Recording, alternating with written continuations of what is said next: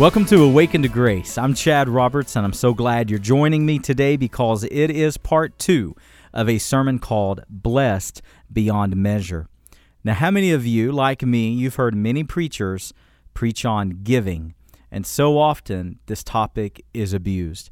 How many of us have heard preachers preach in a self-serving type of way? Well, I've asked the Lord to really guard me from doing this.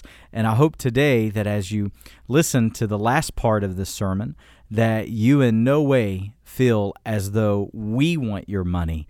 No, we are to be faithful and to do with all of our resources, whether that's financial, whether that is in the area of our time or our skills, or even the knowledge that God has given us. The point is, God wants us to be exceptionally generous. And today we're going to talk about generosity. So I hope the Lord perhaps will show you some things through this sermon in a way that both you and I can grow in our generosity.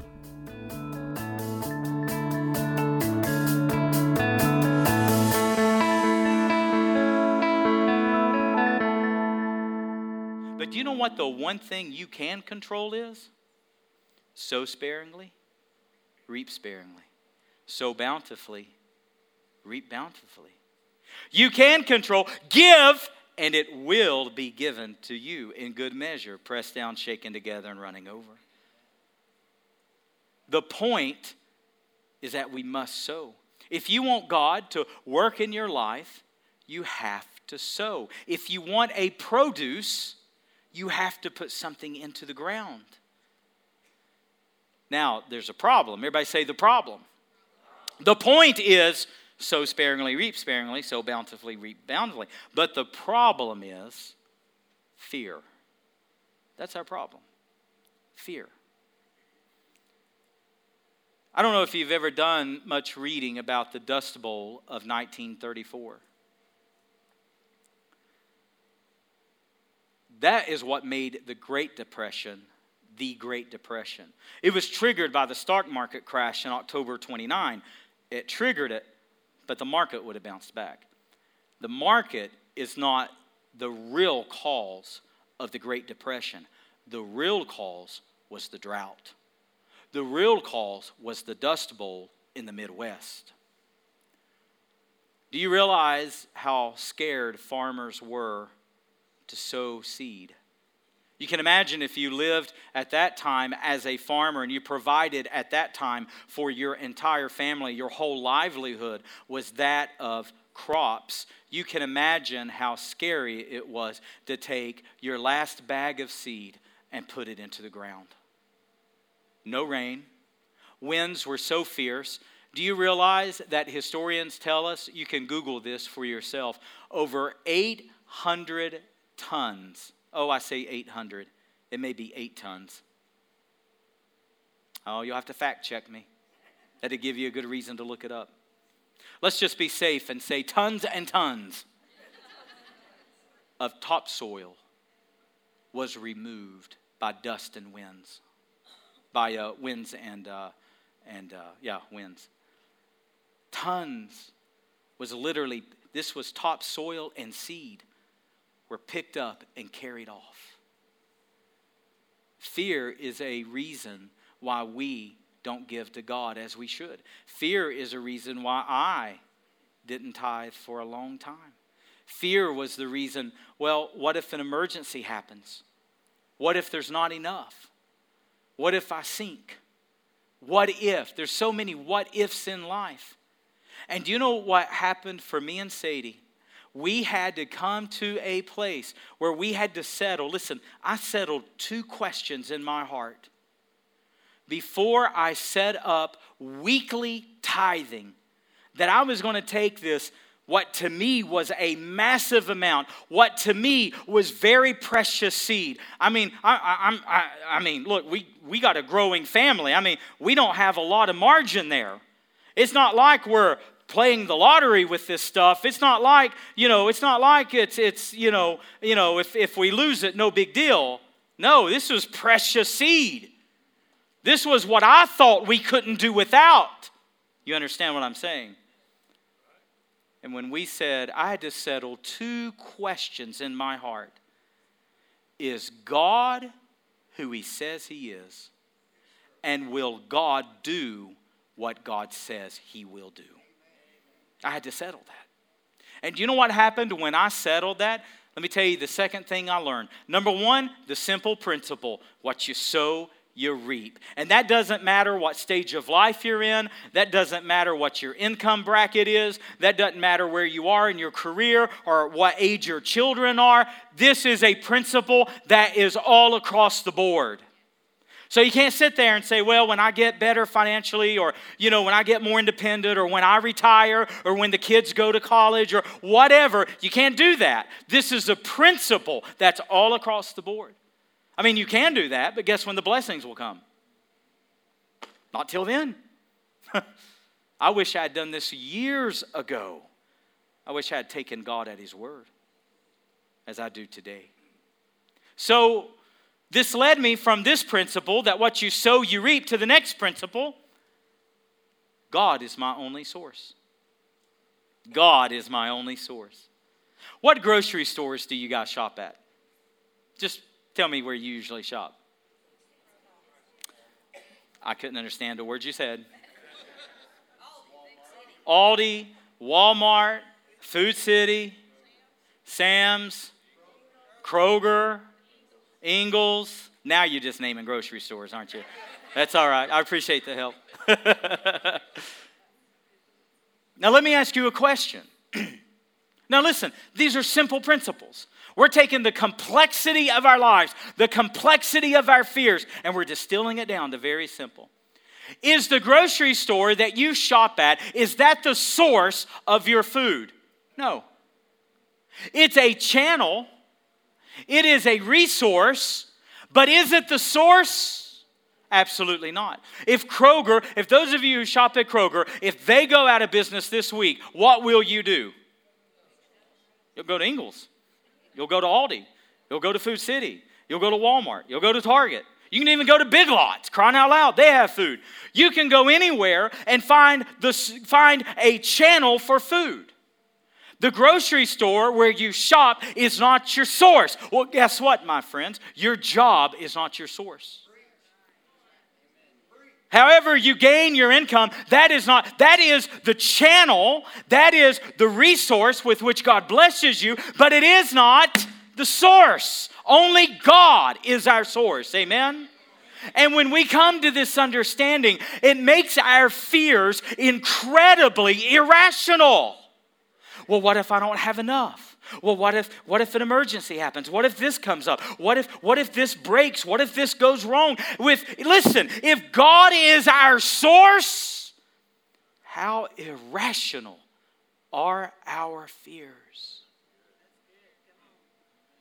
Don't sit there with precious seed that you don't put into the ground. Because how can God meet your need without you sowing the seed?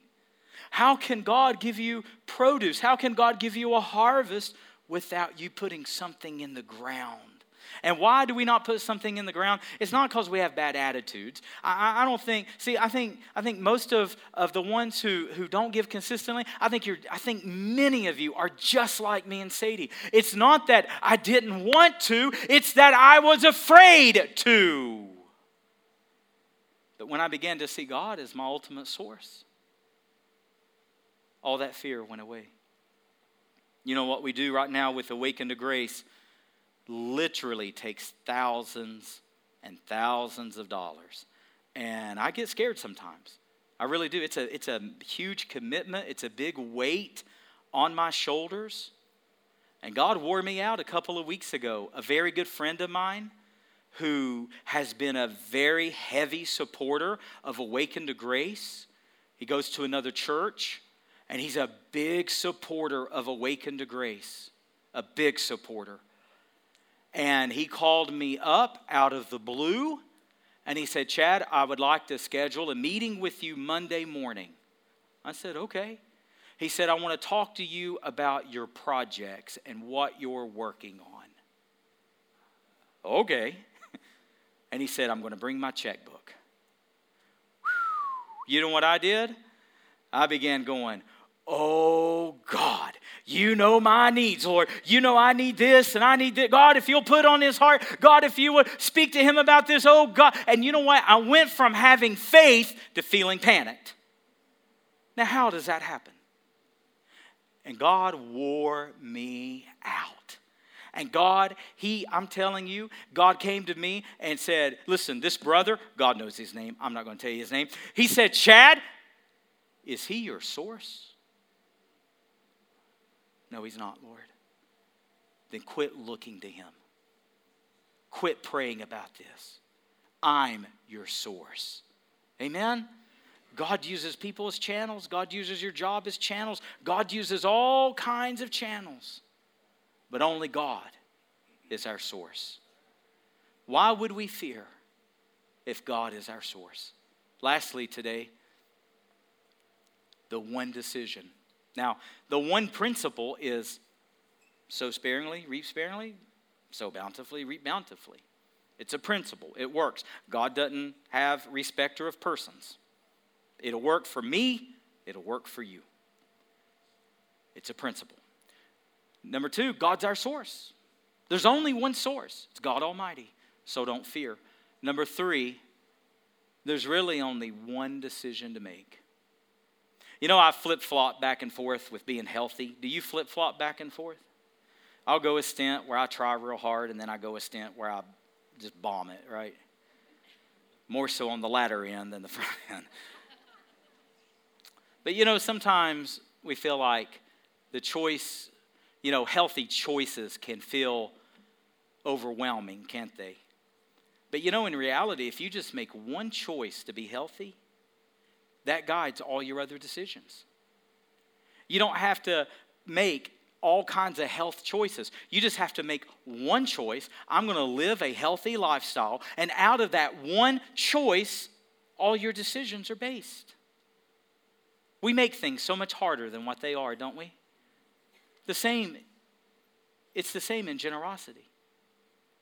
You make one choice. I am going to live a generous life. I'm going to give to God all that I have generously. And as you make that choice, you'll find it affects all your other decisions. Every week when Sadie and I tithe, we're not wringing our hands going, well, now should we give this week or should we not? No, we've made one choice. We're going to be generous. And if you're taking notes, let me say this. This wasn't in my notes, but I'm just feeling led to say this. There are two areas of giving that I want to grow in, and I encourage you to grow in this too. The first one is in a disciplined, systematic way. I'll just tell you right now, Sadie and I are not disciplined when it comes to money. Is anyone else in those ranks? I heard a mumble.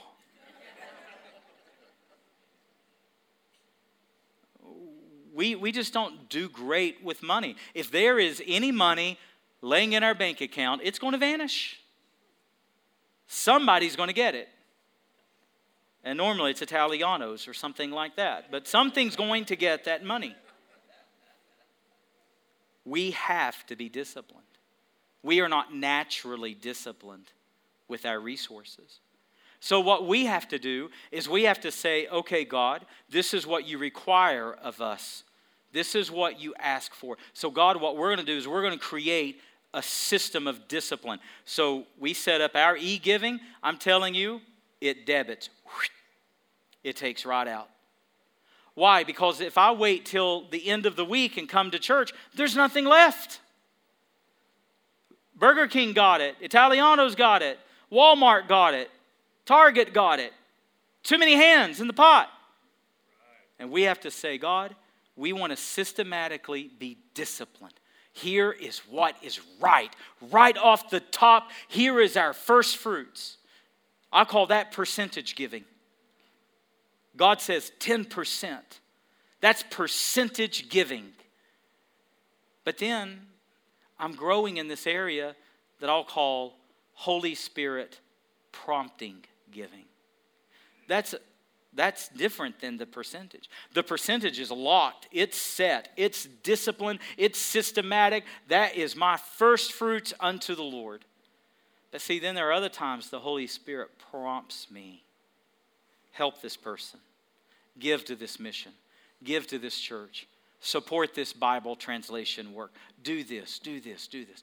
That's promptings of the Holy Spirit. I want to be sensitive to both, because do you know what God, listen what the Bible says. Here's God's promise. Holy Spirit, give us ears to hear this, Lord. And Lord, help me to say this very carefully and help us to hear. Give us ears to hear. Amen.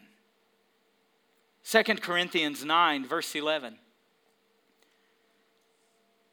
God says, I will enrich you in every way to be generous in every way. Hallelujah. And listen what God says. As your generosity increases, as I make the decision to be generous, here's what God says he'll bring into my life. A harvest of righteousness. Now come on. You with me right now? I need you to be with me right here. Here's what God is saying to me. Chad, don't worry about your financial needs. I can easily take care of your financial needs. Here's what you can't do, Chad. You cannot bring righteousness into your children. You cannot bring righteousness into your family. You cannot obtain righteousness of your own.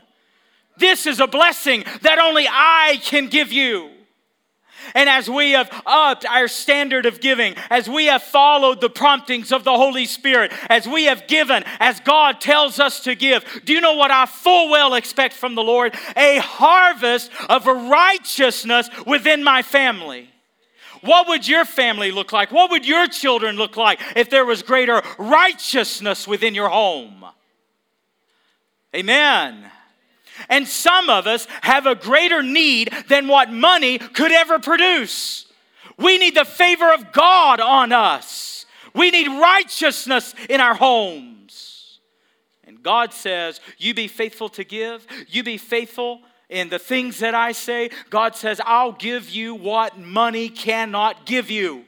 I'll give you a harvest of righteousness. Hallelujah. These are the promises of God. The question, see, here's the question.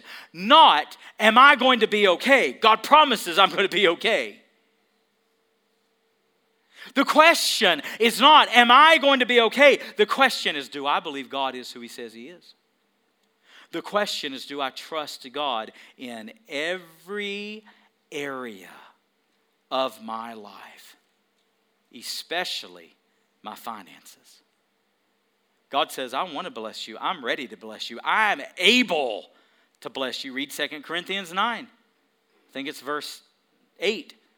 God is able to make all grace abound toward you, so that having all sufficiency in all things at all times, you may abound in every good work, Scripture says. There was a season of our church.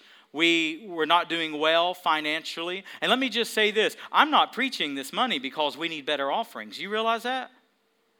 That's not the motive here. I'm not preaching toward that. I'm preaching toward your life being blessed beyond measure. That's my motive. That's my purpose. But there was a season, there was a time years ago that we were barely making it and there didn't seem to be enough. And you know what the Lord told me to do? The Lord told me to write that scripture, having all sufficiency in all things at all times, that we may abound in every good work. And God said, write it and put it in the offering log. And you know what the cover of our offering log was? It was that verse. And I began to take God at his word.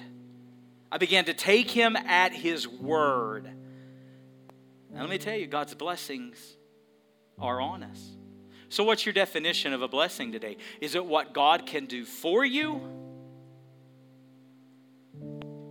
Or is it what God can do through you? What a difference. The one principle, sowing and reaping. The one source, God Almighty. And the one decision, live a life of generosity.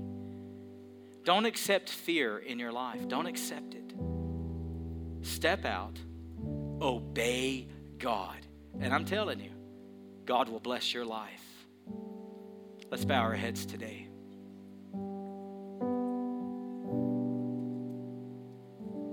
Why don't you just settle some things in your heart right now? Why don't you settle some things? Why don't you do what I did and settle once and for all? Is God who He says He is? And will God do what He says He will do? Why don't you view what God has given you as seed? And what are you going to do? You going to keep it in barns?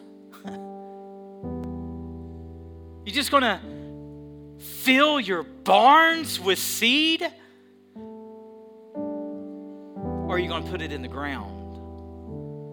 And are you going to let God do for you what money could never do for you and bring a harvest of righteousness into your family and into your life?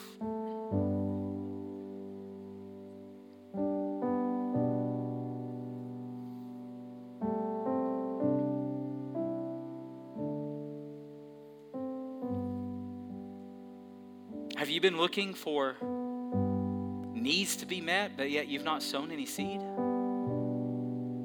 Settle it today. What God did in creation, He's done in your life spiritually. Do it God's way for once. Do it God's way, and you won't regret it. Just settle it today. Is God who He says He is? Will God do what He says He will do? And then stack that up beside your fears, and I think you'll find the same thing I found. All of my fears were completely and totally irrational.